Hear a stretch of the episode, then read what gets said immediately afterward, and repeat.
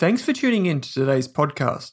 Please remember that all of the information in this podcast episode is limited to general information only. That means the information is not specific to you, your needs, goals, or objectives, so you should seek the advice of a licensed and trusted financial professional before acting on the information. And before you acquire or apply for a financial product, please read the PDS or product disclosure statement, which should be available on the issuer's website. Lastly, please keep in mind that past performance is not indicative of future performance.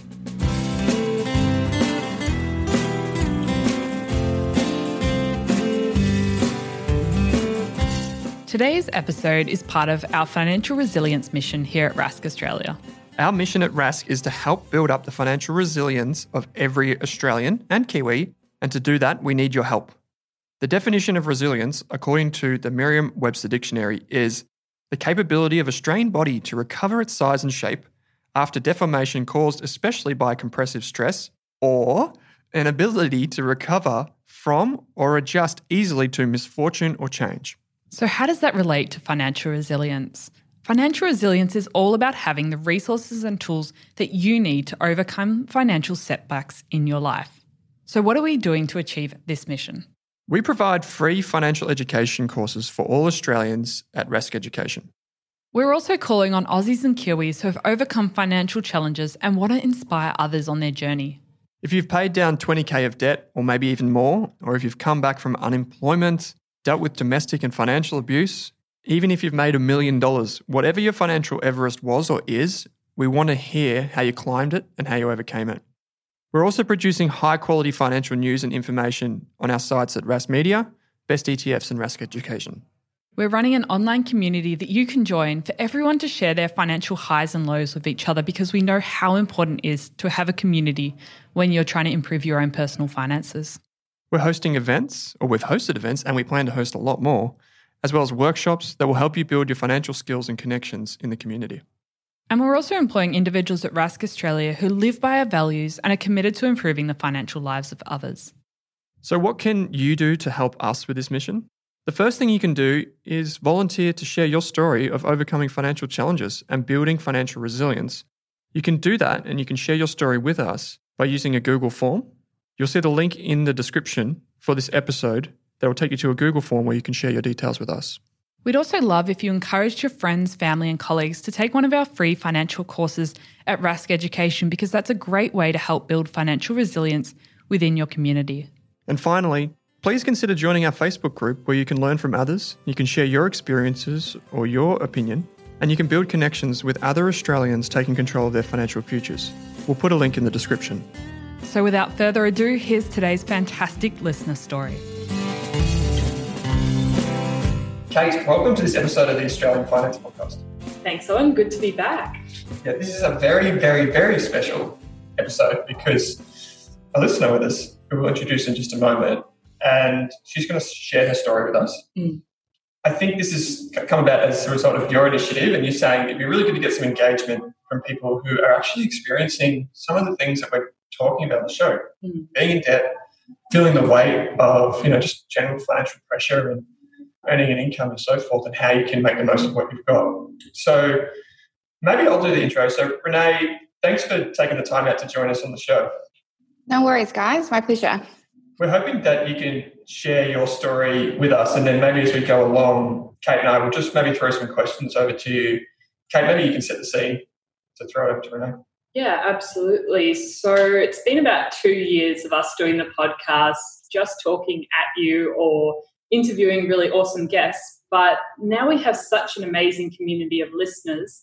And I think it's high time that we actually talk directly to them. So, Renee, I'd love if you could introduce yourself, a little bit about your background, what you currently do, and then we'll dive into your story. No problems at all. So, yeah, my name's Renee. Um, I'm actually from New Zealand originally. I moved to Perth, Western Australia, six years ago. And yeah, I live here now with my partner and our pets in a house that we built three years ago. And I work in the agricultural industry. When you wrote into us, Renee, you said that, you know, you kind of grew up in a way where you, well, not grew up, but you had this job where um, you thought it wasn't going to meet your financial goals um, that you had before you were 30.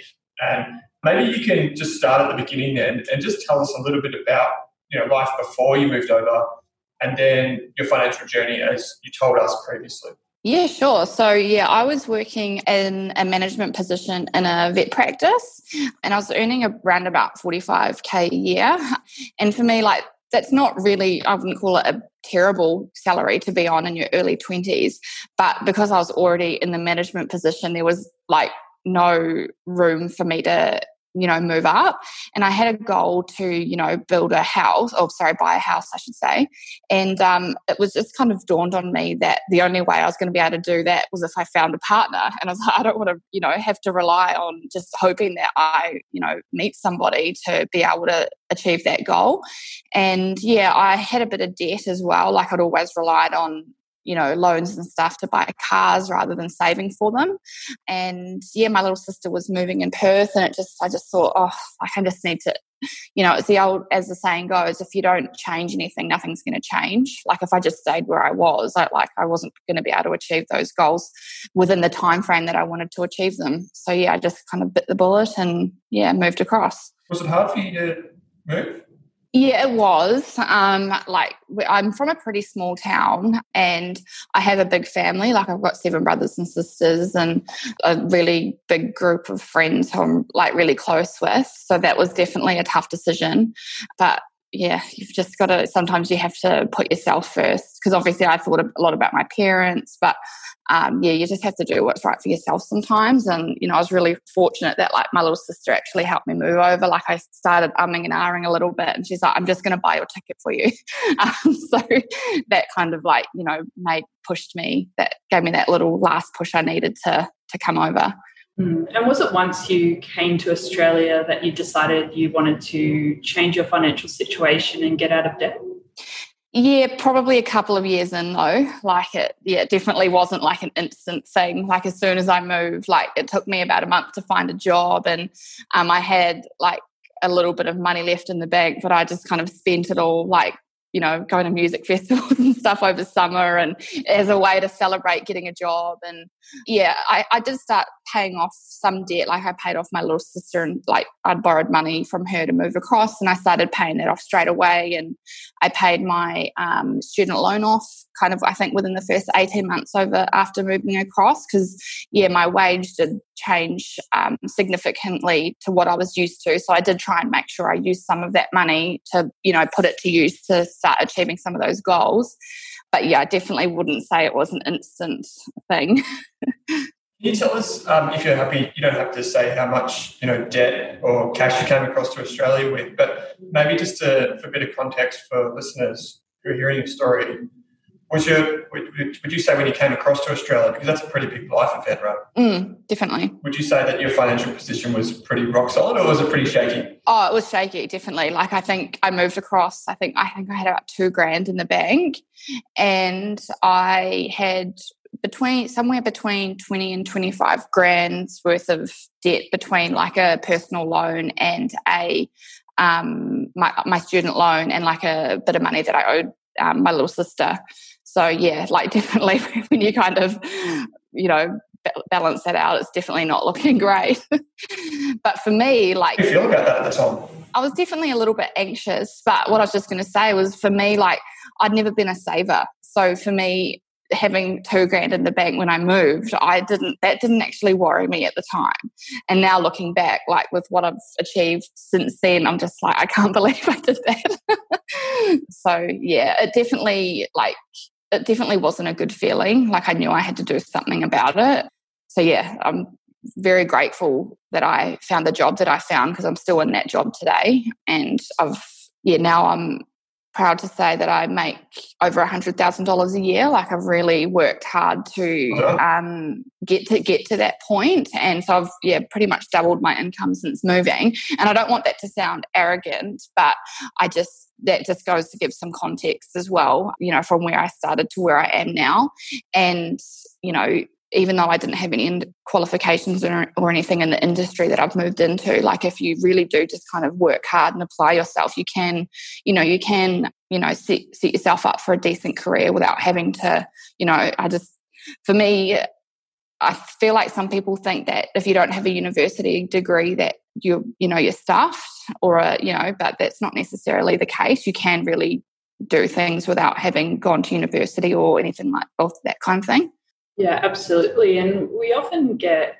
questions from listeners about strategies to pay off debt and I think one of the methods we talk about is the snowball method of mm. paying off the smallest one first. What was yeah. the approach you used to paying off your debt and how did you deal with that? Yeah, so I'll just a little. I'll just say a little bit about the year um, that we started really paying off our debt, if that's okay. So we actually um, started. My I met my partner not long after moving over here, and he didn't have any debt or anything when we met. So he was a better, a bit better with money than I am, or I was, I should say. And yeah, we started, we got a, a car loan, um, regrettably, regrettably in about 2016, I think it was. And then early 2017, we started the process to build a house. And to be honest, we didn't really prepare like we should have. So we were building and paying rent. And so that was a bit of a strain. And so when it came to time to, you know, start fitting out the house with furniture and other bits and pieces and stuff that we needed. We relied on, you know, Harvey Norman deals and that kind of thing to get that stuff rather than saving for it. And we also kind of maxed out an $8,000 credit card because we had some like plans organized with family to come over and visit us. And instead of saying i'm sorry like we're not really in the financial position to do that because going going out and tourist activities and all that kind of thing it costs like it does cost money. And so we had two trips booked and i just couldn't bring myself to or people had trips arranged i should say and i just couldn't bring myself to say no like we can't do it. So we maxed out a credit card of $8000 and so by the end of 2018 it's funny, like I wouldn't say I felt particularly anxious about our position because we always just like had this, we got this mindset that if everybody uses credit cards and it's okay, and you know, we've got a house now, like we're in a good position. And we, I read the Barefoot Investor at the November 2018, and it has those, it has a step in there where you, you know, add up all your debts and yeah, so it was scary because we were like it was forty eight thousand dollars, so almost fifty grand, and I was just like, oh my goodness, like I can't. And we just did not even think that we owed that much money. So just between like the credit card and like the Harvey Norman like hire purchases, um, so yeah, we did do the snowball method. So we just, I think our Harvey Norman one was our smallest one. Um, so we just got rid of that first, and then we started chipping away at the credit card, and then the unfortunately at that sorry a couple of months before that we walked into a car yard to get a new car because we got rid of our old car um, because it was becoming a bit unreliable and we walked out of the car yard with a $32000 car loan and we just felt so sick. Usually when you, you know we kind of fell victim to the car salesman tactics and usually when you get a new car like you felt you feel excited about it and we were just like we can't believe we've done this. So yeah when we added up like how much we owed in total it was definitely confronting but that snowball method is yeah what we um, use to start chipping away at that debt because it definitely gives you that feeling of achievement when you get to cross you know cross them off the list I think it was like why why did it take you to reading the book, the Barefoot book, to do something? Was it confidence in your knowledge or? Um, I think probably yeah, probably. And I think just head in the sand. Yeah. And just, you know, a lot of it does go back to how you kind of, or I feel anyway, how you grew up. Like in my family, we didn't really talk about money a lot. And Corey's my partner Corey, his family is much the same. Um, and, you know, I did know that some of my family, like my mum, for example, like always use car loans and that kind of thing. You just kind of think it's normal. And you just, yeah, you hear about everybody having credit cards and stuff. And you just kind of think that that's what people do. And but then when I, I just started thinking a bit more, you know, the older you get, a bit more about our future and things that we wanted to achieve. And um, you know, like I, we would like to pay our mortgage off earlier than the 30 year mortgage that we've got. And I just kind of realized that where we were heading, we weren't going to be able to achieve those goals. So, but yeah, reading the Barefoot Investor and starting to listen to podcasts and stuff was definitely a um, big eye opener for me. Um, and one thing that I had never thought about was like investing. Um, I just thought that's what people with, you know, huge, huge salaries did um, because they had the money to do it. And yeah, and I think the barefoot investors are a starting point for so many Australians. Mm, and definitely. Yeah. And I was just wondering on the paying off debt side of things, was there any sacrifices you and your partner had to make over those few years while you did it? Yeah, so we got it paid off by um, July this year. So it was around about just over 18 months that it took to get that paid off. And we did make some sacrifices um, we because we had two cars at the, um, at the time. So early 2019, we had a, a four wheel drive Ford Ranger um, that we owned outright.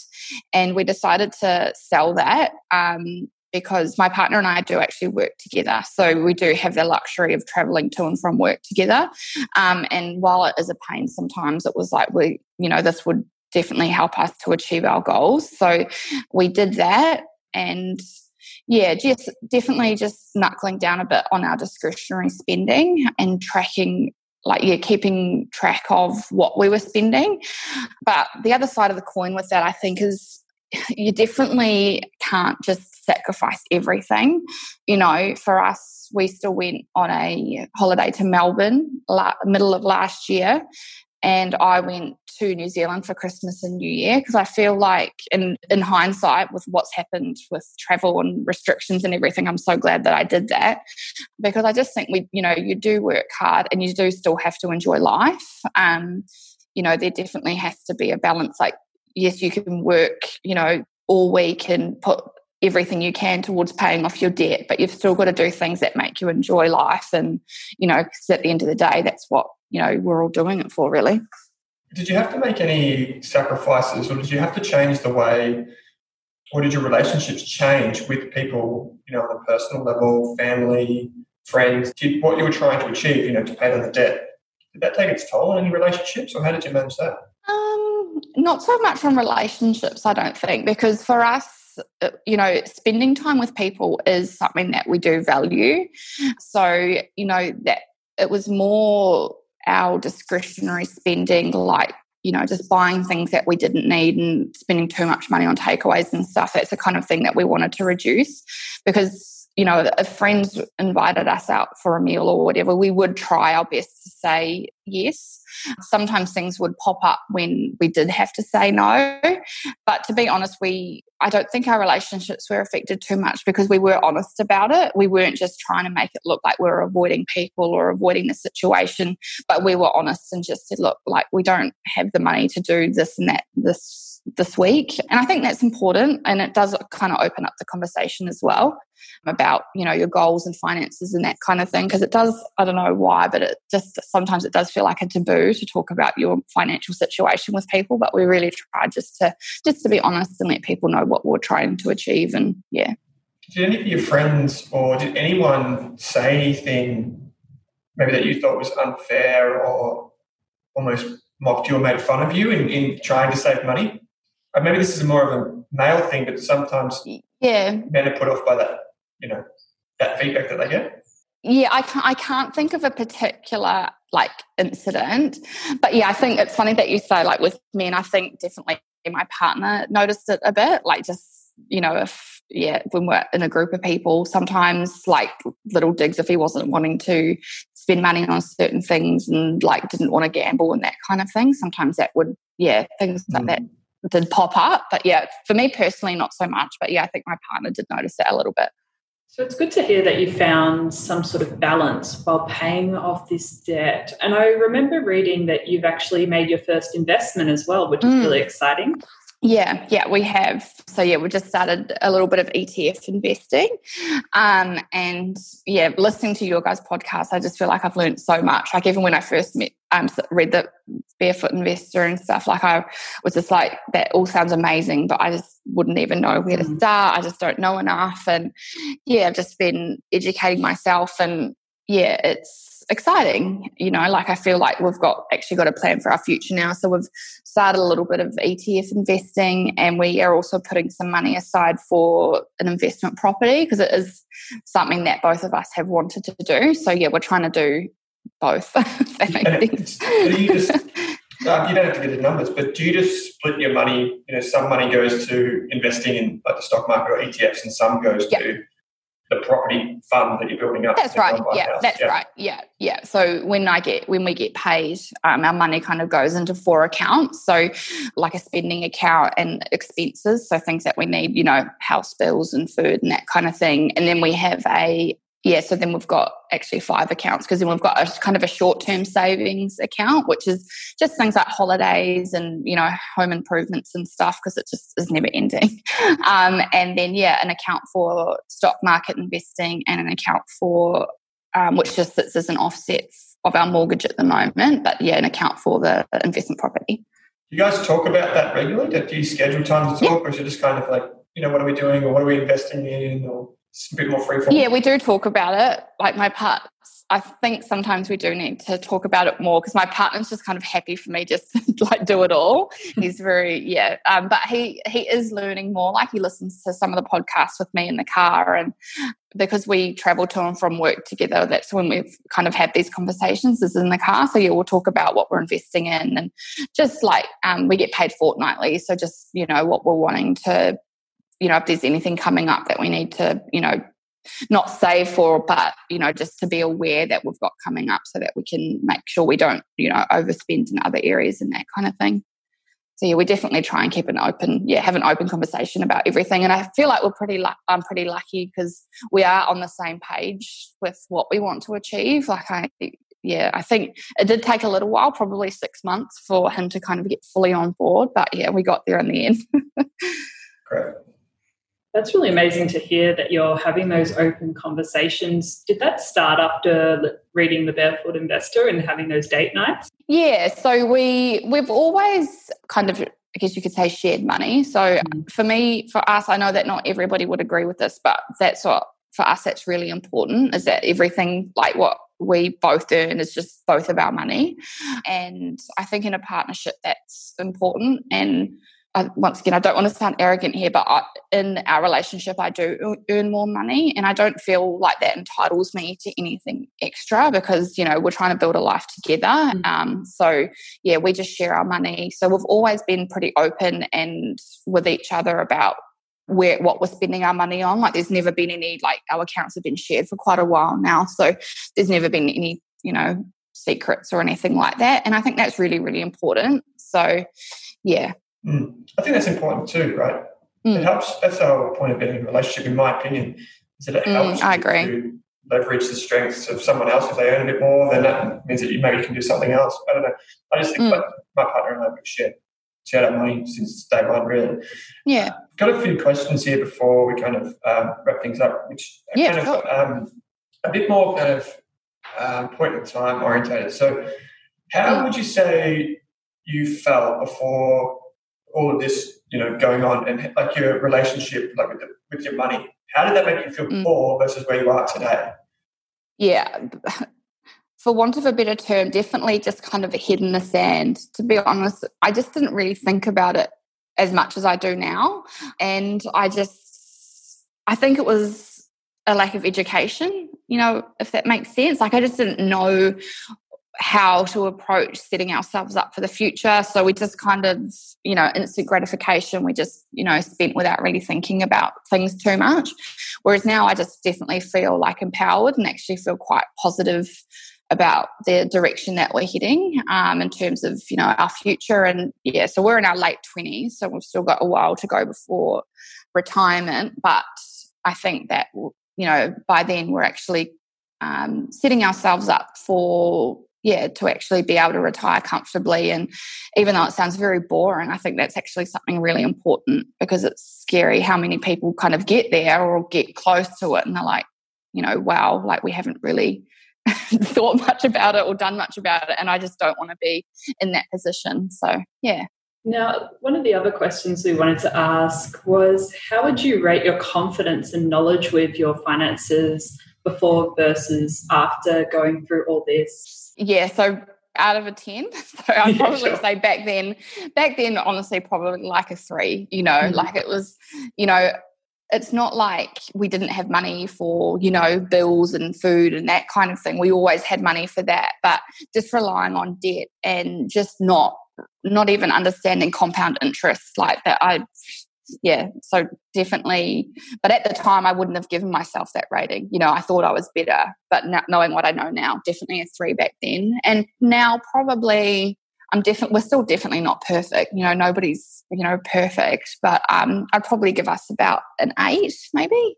Yeah, still room for improvement. You know, we're still definitely guilty of spending a little bit too much on Uber Eats sometimes, or you know, going out and buying one too many cocktails with some friends or something like that. But and I think that's important too, is that you don't beat yourself up too much about it because these things happen, and you've still got to you know enjoy life and um, yeah, just don't be too hard on yourself if you do have you know slip ups when you're trying to pay off your debt.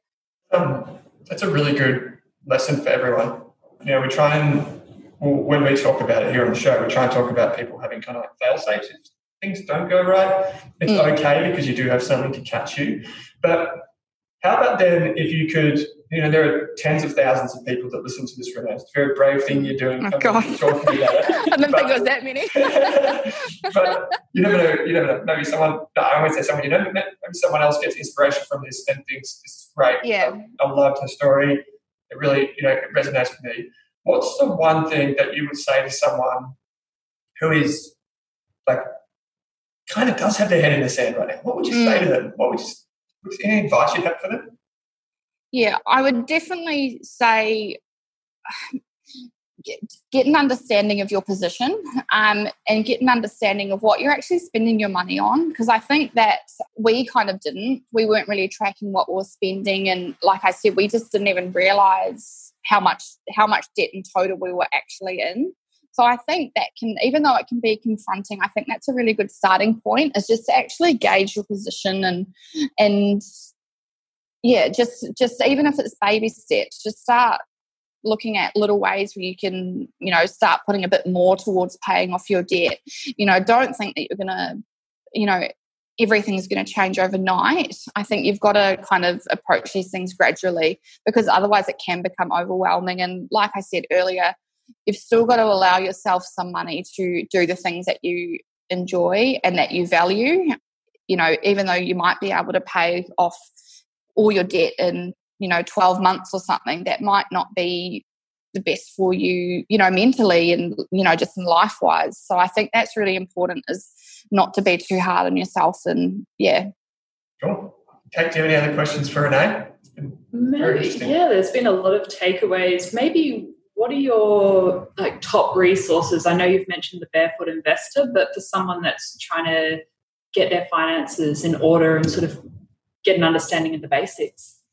Um, to be honest, yeah, the Barefoot Investor was definitely a really, really good one. And and they have like a there's an ebook as well. So I found that really helpful for my partner because he doesn't read. Um, but to be honest, this podcast is, has been really, really helpful for me. Um, even though we're kind of already in the debt paying off phase when we started listening to it, I feel like for the next for us for the next steps, like the investing and that kind of thing, and because at the end of the day, once you've paid off your debt, you kind of need to have an action plan in place so that you don't just kind of go backwards again. Like you're going to have a bit more, more, more money available, so you've got to kind of put that to use for your future. So yeah, this podcast has been really really helpful, and yeah, I don't know, I just groups on Facebook I found helpful. Just yeah, there's definitely so many resources out there. Sometimes I've found it can be a bit overwhelming. So I actually had to I feel like you do have to limit it to a point because otherwise it can it can be a lot. So I've just picked a couple like yeah, the Barefoot Investor and this podcast that I found have been really, really helpful. Wonderful. Well, we're so glad that you've joined us today. But like I said, it's very brave thing to come on and share your story. But so many people, Renee, are going to get confidence from hearing you talk about this. Maybe maybe in a year from today we can touch base again and, and you can share your latest wisdom and strategies with us. But um, on behalf of Kate and I and everyone that listens, thanks for taking the time out. Yeah, no, that sounds like a great idea. No worries. It was my pleasure. Thanks for, yeah, thanks for bringing me on. Thanks for tuning in to this episode of the Australian Finance Podcast, where our mission is to improve the financial futures of all Australians. If you'd like to learn more, create a free account at rask.com.au forward slash account to download free episode workbooks, bonus resources, and take our amazing free personal finance courses. You can also join our online community by following the link in the description. If you enjoyed the show, what we'd love is for you to leave us a snappy review on iTunes. And you can follow us on Twitter and Instagram at Rask Australia. Kate and I are also on both of those channels. Finally, if you have any feedback, suggestions for episodes or guests to come on the show, or you just have a question for us, shoot us an email at podcast at rask.com.au.